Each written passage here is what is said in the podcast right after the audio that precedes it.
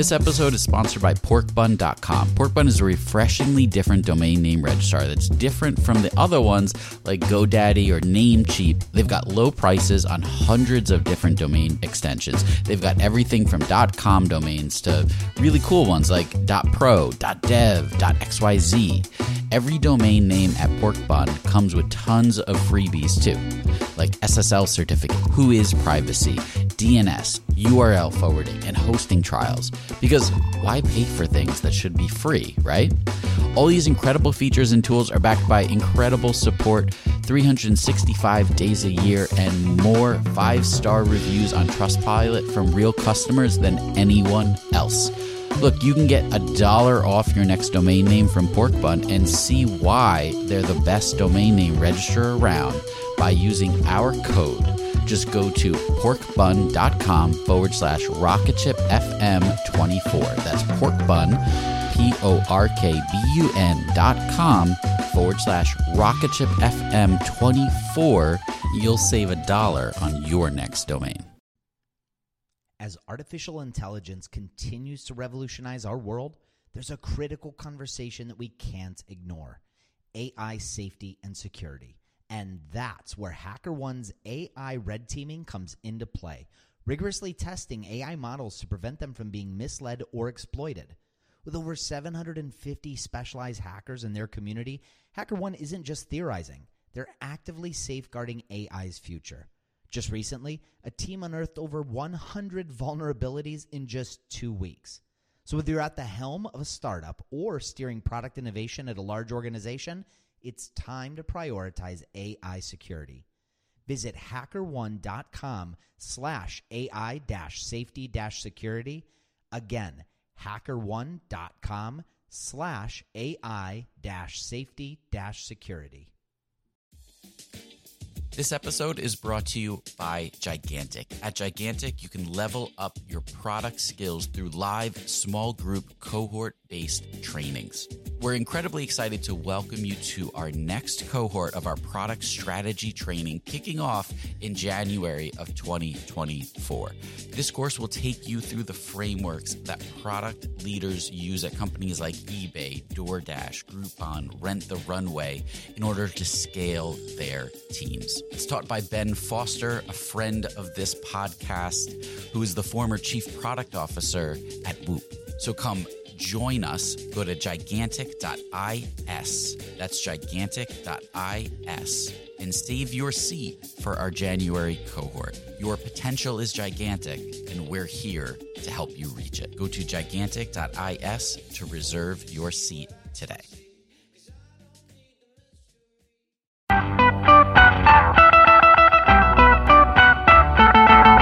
Welcome to the Rocket Ship Podcast. I'm Matt Goldman.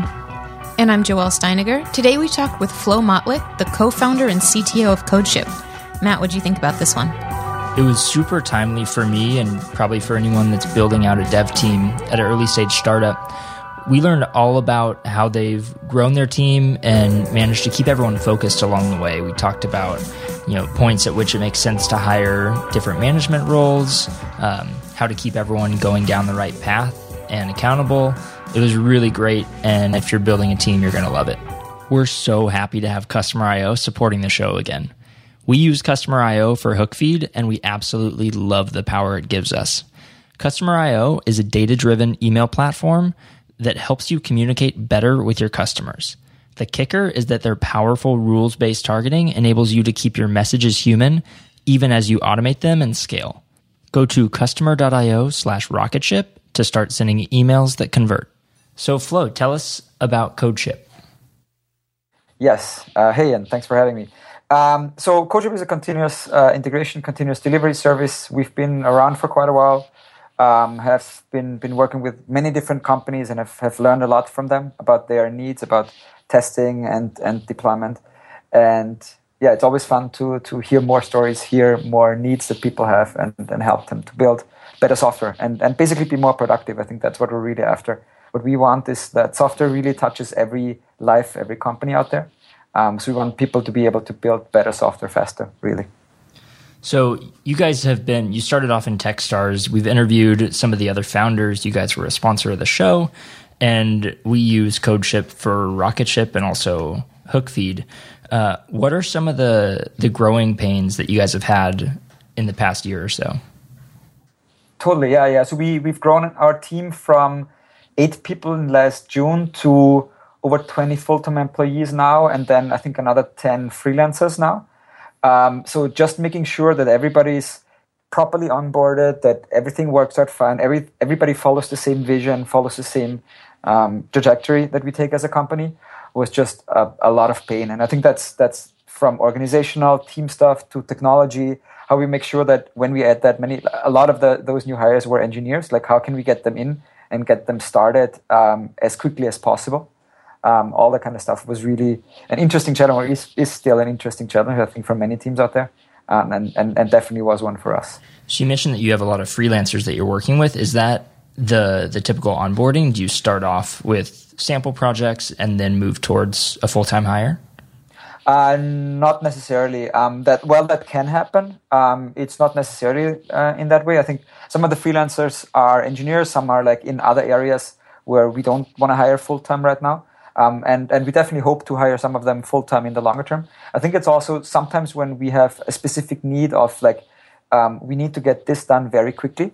Um, and we know somebody like some real stuff or some like front end stuff where we just need a short term um, person to, on there um, that's where we like talk to friends, talk to people that we've worked with in the past um, who are great freelancers um, to to get them into the project, um, get them them going, get us um, get a couple of, of things done quickly, and and then walk separate ways for a while, and then maybe a couple months later do something else. And I think it's also something where because we can build the connection um, to to freelancers, the, that over time we're able to just to pull them in um, longer term. I think a lot of freelancers really like being freelancers, and it, it, it takes a while to convince them that that it actually makes sense to join another company. And I think that's also something that we're definitely thinking about and and, and want to do and work with them. So when it comes to making full time hires, uh, you talked about the the difficulty of onboarding people into the team and into you know CodeShip's way of thinking. How did you guys develop a process around that when you didn't have experience before this with hiring? Yeah, totally. I think that, I mean, one of the key things that we did in general to get that experience into the team was hiring our VP of engineering in the fall of, of, of last year. So that certainly helped. Uh, but in general, like what we try to do with our onboarding, specifically on the engineering side, and, and, and I mean, obviously that's where, where our product itself comes in for us um, as well, is really have every process nailed down so that when a new person comes in, they don't have to know all the details and in intricacies of every process that we have because that's well hidden behind a service, a tool, or something else that they can come on board, get productive very quickly, and then over time can learn um, whatever they, they need to learn on, on that specific part of the infrastructure. So that they, I don't know, can like on their first day deploy new changes to their DNS or to our main application or to, to whatever, uh, basically without having to really think about like how does that work in the backend or, or with any other service, like how does support work, like that they can just very easily get into uh, intercom and, and, and do support work and all this kind of stuff um, to get really started very quickly. And we, we thought a lot about like what the right onboarding process is there. And, and we just onboarded a new um, engineer, for example, who works for us in, in Austin.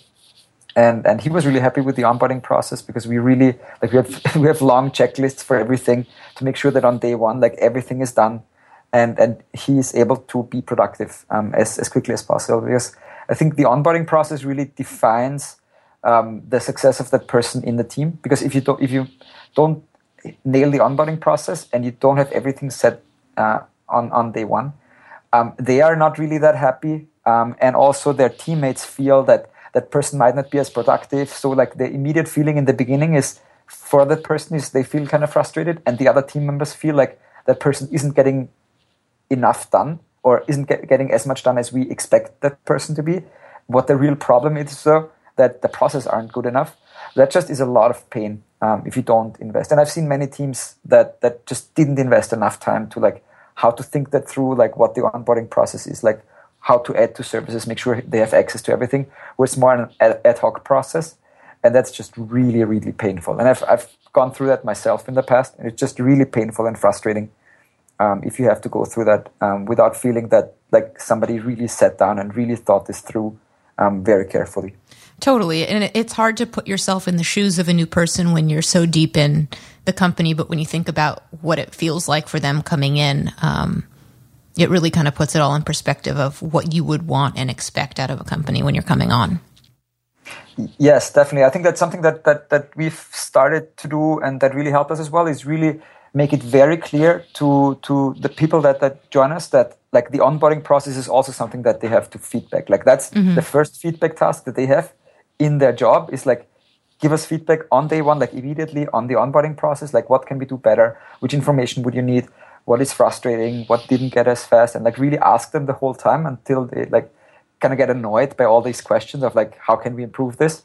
Because I think it's also it, it sets the the example of how we want to be as a company, where like everything like you should rethink things, you should rethink processes, and and, and like if that starts like that example is set with the onboarding process on, on day one basically um, I think that, that sets a great example of, of how we want to operate in the longer term. Yeah, totally.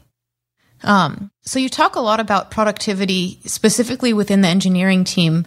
Can you get some specific on maybe some of the unique challenges that you face, or what you even mean by you know staying productive and some of the things that you're trying to solve? Sure.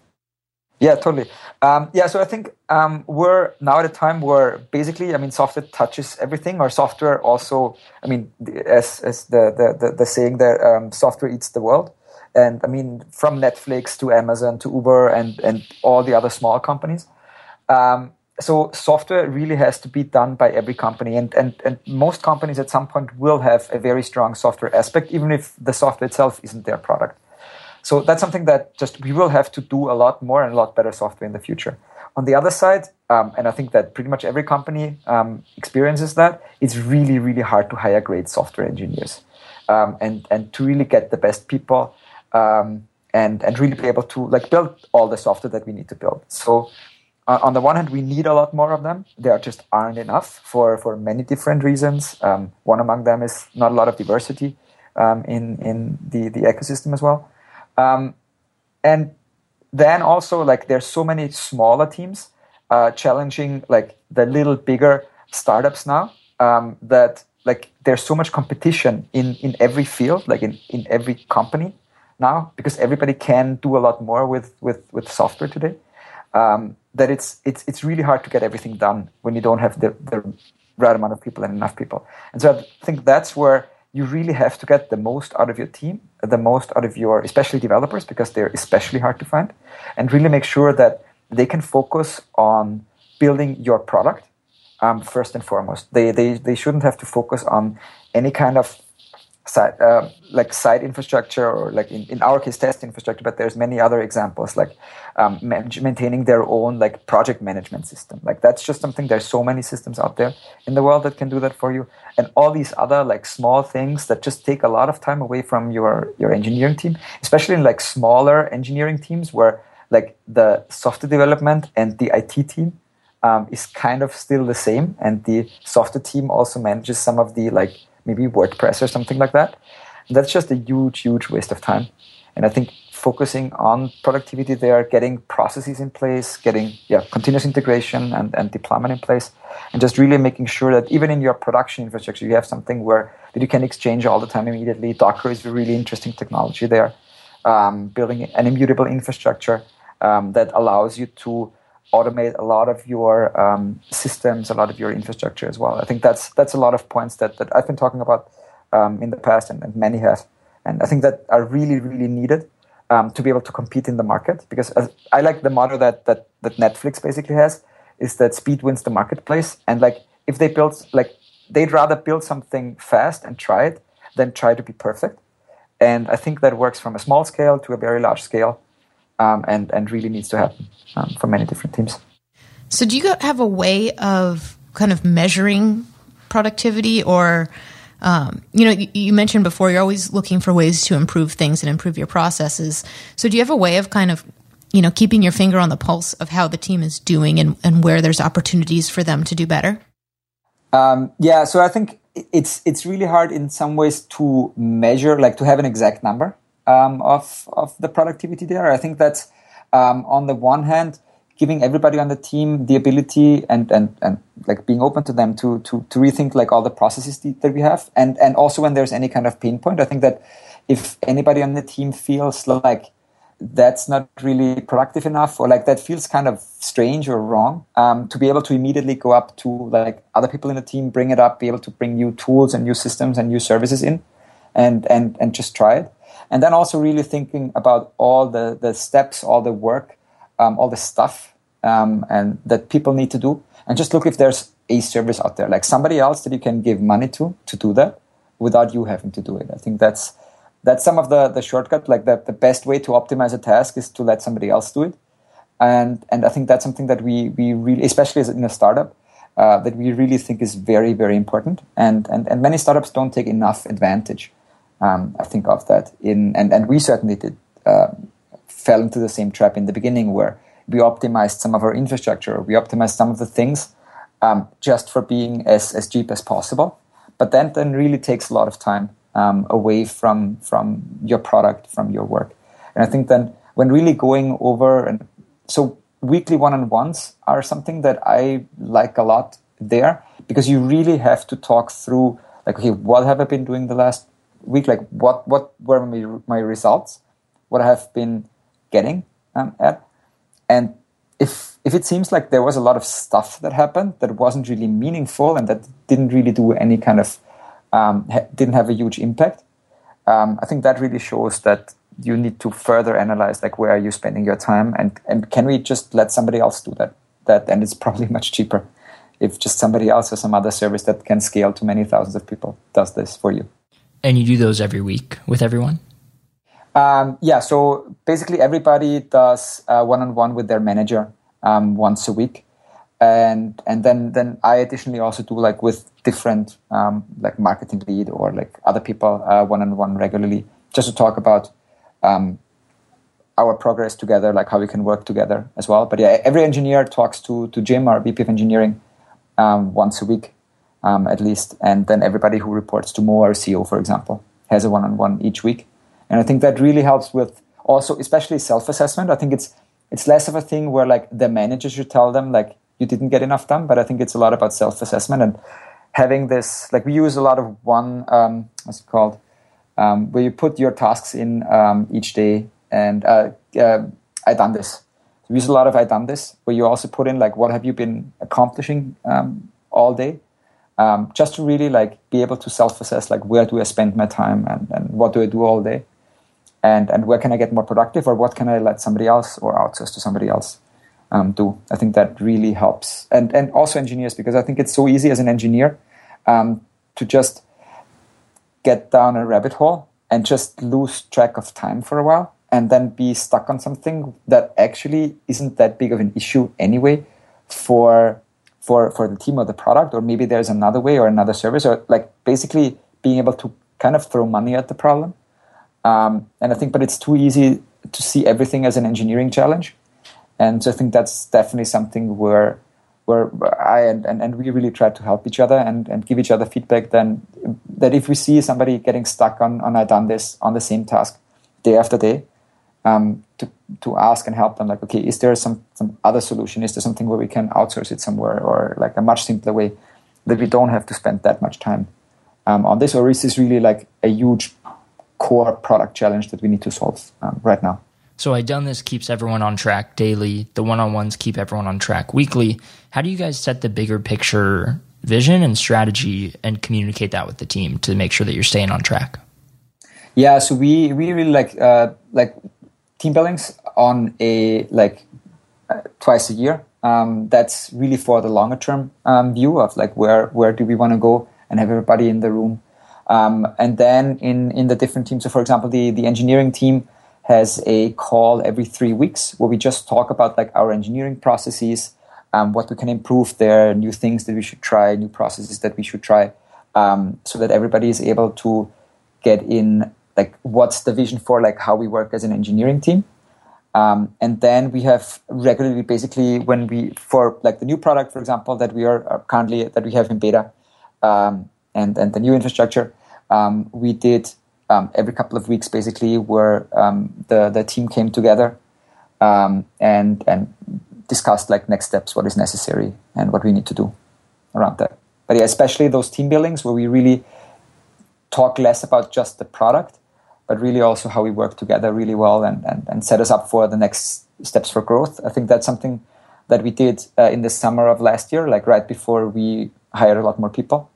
Um, that really helped us a lot um, to to onboard everybody after that, and and the same with the team building this February. Um, that really helped us um, with a new product and really discuss the direction that we need to go and, and and why it's important and get everybody on the same page. So hopefully this is you know relatively fresh in your mind, but you've grown the team a lot over the past couple years.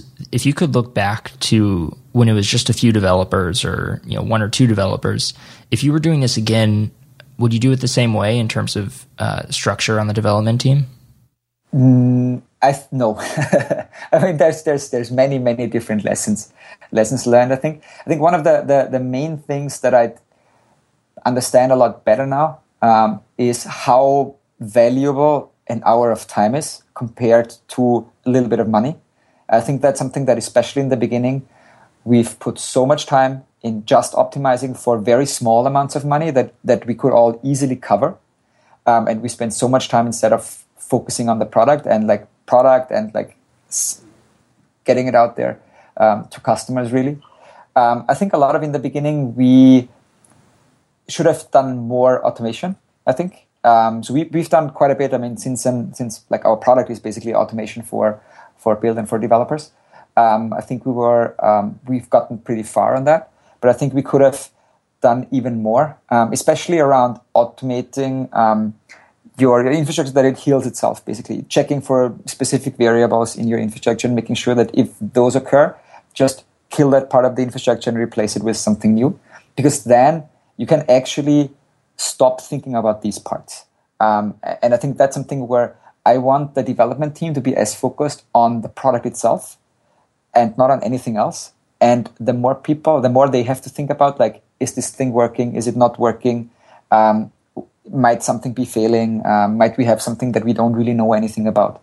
So really making sure that from the beginning we have enough uh, metrics in place enough operations um, and, and, and just enough automation that we don't have to think about that at all and, and we don't have to spend any cycles on this at all anymore i think and, and, and bringing that into the team from the beginning instead of setting that expectation earlier that like we want to automate absolutely everything away, um, just so we can really focus on the product and really focus on making sure we build the best thing instead of having to worry about some of the other things that come with software. Um, I think that would be a, a huge a huge difference um, from the beginning. I think then also in terms of structure, I think the one-on-one structure we've uh, implemented it a little later. Um, I think I would have done those a lot earlier um, now and really just sit down with the people and discuss like what are their problems and, and where do they want to go. Um, we've completely stopped doing any stand-ups um, about s- six or nine months ago, um, which is I think a very good thing. Um, so we've we, we're using iDoneThis now, and for some projects like the new infrastructure that we're building, we're doing like a, a weekly stand-up between like marketing, uh, product, engineering, and and other different parts, and where it's all about um, what are you going to work on next and what are what are you blocked by? I think that's something that's a very different format than than what we've used for stand-ups. And i think most people use for stand-ups um, as well where it's a lot about like what have you gotten done over like the last week or the last day or something which we just capture in iDoneThis and everybody can read it in iDoneThis. But it's not really that interesting what has happened. The more interesting part is what's going to happen. What is the next thing that you're working on and, and what are the problems? And i've I found this format to be very quick and very painless and and incredibly helpful. So that's something that one of our engineers brought in a couple of months ago, um, and and I found it to be very nice. Um, a lot better than the typical stand-up format of like tell us what you've done the last couple of days, and because then that often ends with some half of the team already knows that this happened, half of the team doesn't know but doesn't really care and but having that stored in in iDoneThis, we can look it up anyway, and people get an email every day anyway, and and I can take a look at that. So, looking at specifically development and setting ops aside, uh, how do you know the times when you need to add a layer of management to the team? You know, let's say you get to to three developers. Um, mm-hmm. what do you start to notice where you need either a senior developer or if you need to you know make the jump and pull in a VP or C level? Um, how do you know when you need those things? Yeah, I think especially if you if you plan to grow your team a lot over time. So I think there is if you have a team that that can slow grow very slowly and so they get to know each other and you know like the same three people are going to work for the same year um, that's you pro- maybe don't need a lead like maybe it just works out and they can report to to cto or, or ceo directly depending on um, how that works but i think as soon as you're setting yourself up for fast growth getting some leadership early and maybe over having too much leadership or like potentially too much leadership uh, people in the team um, early makes sense. Definitely did for us because that really prepares you for all that is going to happen as soon as you hire a lot more people. I think if you plan to hire a lot um, in the future just get some of that leadership uh, in place and get some of the people that that know how to lead people in place early. Um, I think at least made for us a lot of sense and made growing a lot easier um, with with just experienced um, people on that. And I think in in in general, um, once communication really um, becomes an issue where um, things aren't clear anymore, people are not really aware throughout the company like what's going to happen because the the the engineering team itself has the feeling they don't really know who the one person is that they should be talking to. I think that as soon as that happens, and like some of them talk to a CEO more, some of them talk to the CTO more, um, then then that really becomes a, a, strong issue. And and in many cases, like for example with us, is where like me and Mo are very outward facing in many ways, um, and and so that's where we we saw the need for somebody who really can can take care and take charge of the whole team um, early on. And, and I think also when yeah. when you have a a VP and a CTO what is the role of the CTO? What does it become? Is it more a product role, or do you have someone else that's focused on you know product strategy and then development executes on that? Yeah, so for us, it's it's it's very much, and for my role specifically, it's very much a mix of marketing, sales, product, engineering, although not a direct engineering role. I think it's uh, where I see the role of, of CTO going. Um, if you're not leading the engineering team specifically, is more basically supporting all other different functions um, of of the company. Like you're supporting the so the product guy, like in our case, that's that's Alex, with just information about like where's the infrastructure, uh, like where's our internal infrastructure going, but also like where's the whole ecosystem going? Like what's the new things that are coming up? Like the whole Docker, in, like whole Docker um, ecosystem, and and what's developing there. And then like on the marketing side, like you help them with content, you help them with like ideas or reviewing um, ideas for like how to attract um, new customers. And then on the sales side, like you meet, especially as a developer product, like I just meet with a lot of teams um, and talk about their problems, talk about their issues, um, talk how CodeShip can help them um, with their specifics. Um, on, on the engineering side, like talking with with Jim about like uh, engineering strategy, hiring, um, processes that we need to do or should change in the future, just so like he has a sounding board as well um, that isn't directly in the team. So I think that and and, and yeah, with Mo, same thing with Mo um, as a CEO, like a lot of discussions around funding, marketing, um, company direction, company culture. I think that you're you're at least from what I've seen, and I've talked to a couple of other CTOs who've gone through the same thing, where it's really like you're supporting all different functions of the team and like at some point there will be a vp of sales and then you have to do less sales and it's it's le- like somebody else takes over that role. I think you're you're moving out of those different roles um, over time but but until then you're just helping to fill the holes basically that are there in in, in the company until those those holes can be filled.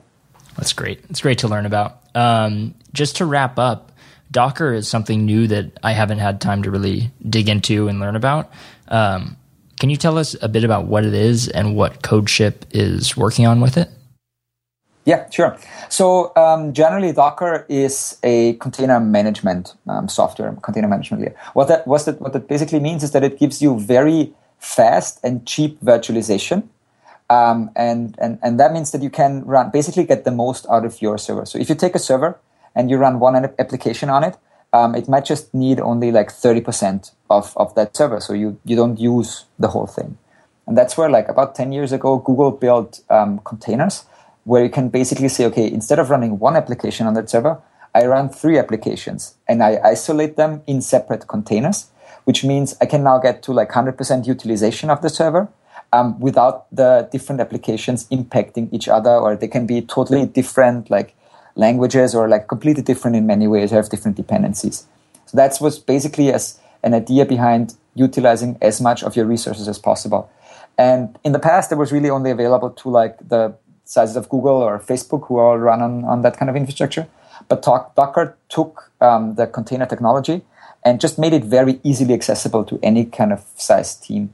And so what Docker provides now is a very easy format to package your application and, and run it isolated in um, on different servers, different infrastructures. And, and a lot of hosting providers have picked up on that and support this kind of Docker packaging format. So you can build a Docker container um, somewhere on your local machine or on, on, on in the future, and then, then push it out into many different providers, into Amazon, and, and, and run it there. And the nice thing, since Docker, like the same Docker runs on my local uh, development machine and runs in CI and runs in production, you have like something that, that very much resembles each other um, running on all of these systems. So you have like because this this cheap virtualization layer makes it possible for you to run um, the same thing across all those instances. You can build something on your local developer machine and you can push it into production and you can trust that it's exactly the same thing that you've built built locally. And now they're building a lot of different tools and that whole ecosystem spilling a lot of different tools how to make uh, Docker and, and containers easier to deploy and easier to manage. And yeah, what, what we've built and what we've been working on over the last couple of, of months is really a way to use uh, containers and, and Docker specifically um, to make it easier for you to set up a complex test infrastructure. So yeah, CodeShip is, um, we do continuous integration um, as a service. So basically we run all of your build for you. And we want you to be able to be as specific as possible in how you set up your test infrastructure. And with that cheap virtualization layer um, that Docker provides, um, basically you just give us a config file that says use this language or this version of the language here as a base image and then use this exact version of Postgres and this exact version of MongoDB and this other version of this other tool um, for setting up the test infrastructure. We just stand that up for you and, and then run your tests against that. And, and the nice thing there is that going forward, it, you can be very specific about like that you have the same versions in test as in production and you can also then, because we give you a tool that you can run the same build on your uh, developer machine, you can run the same build on your local, as a local developer, on your local machine, um, as you would run on our service, which means that you can really trust whatever build and whatever test infrastructure you're running, um, that it's the same locally, it's the same on our service, and it's the same in production. So you can be sure that whatever you build and whatever you test is really going to work out um, in, in, in production very well. That's awesome. Uh, well, thanks so much for coming on. Can you let everyone know where they can keep up with you and CodeShip online? Yes. So um, you can just check out my, my Twitter at, at Florian Motlik um, and follow us on CodeShip at, at CodeShip and, and yeah, check out CodeShip at, at CodeShip.com. Perfect. Thanks so much. Thanks, Flo. Thank you. Bye. Thanks for listening to this episode of the Rocket Ship Podcast. If you enjoyed it, we have tons of other awesome episodes on our website. Check them out, rocketship.fm. And be sure to check out our app discount section where we have discounts on products that we use every day, like Woo Themes, Wistia, Treehouse. Go to rocketship.fm forward slash essentials and get your discounts today.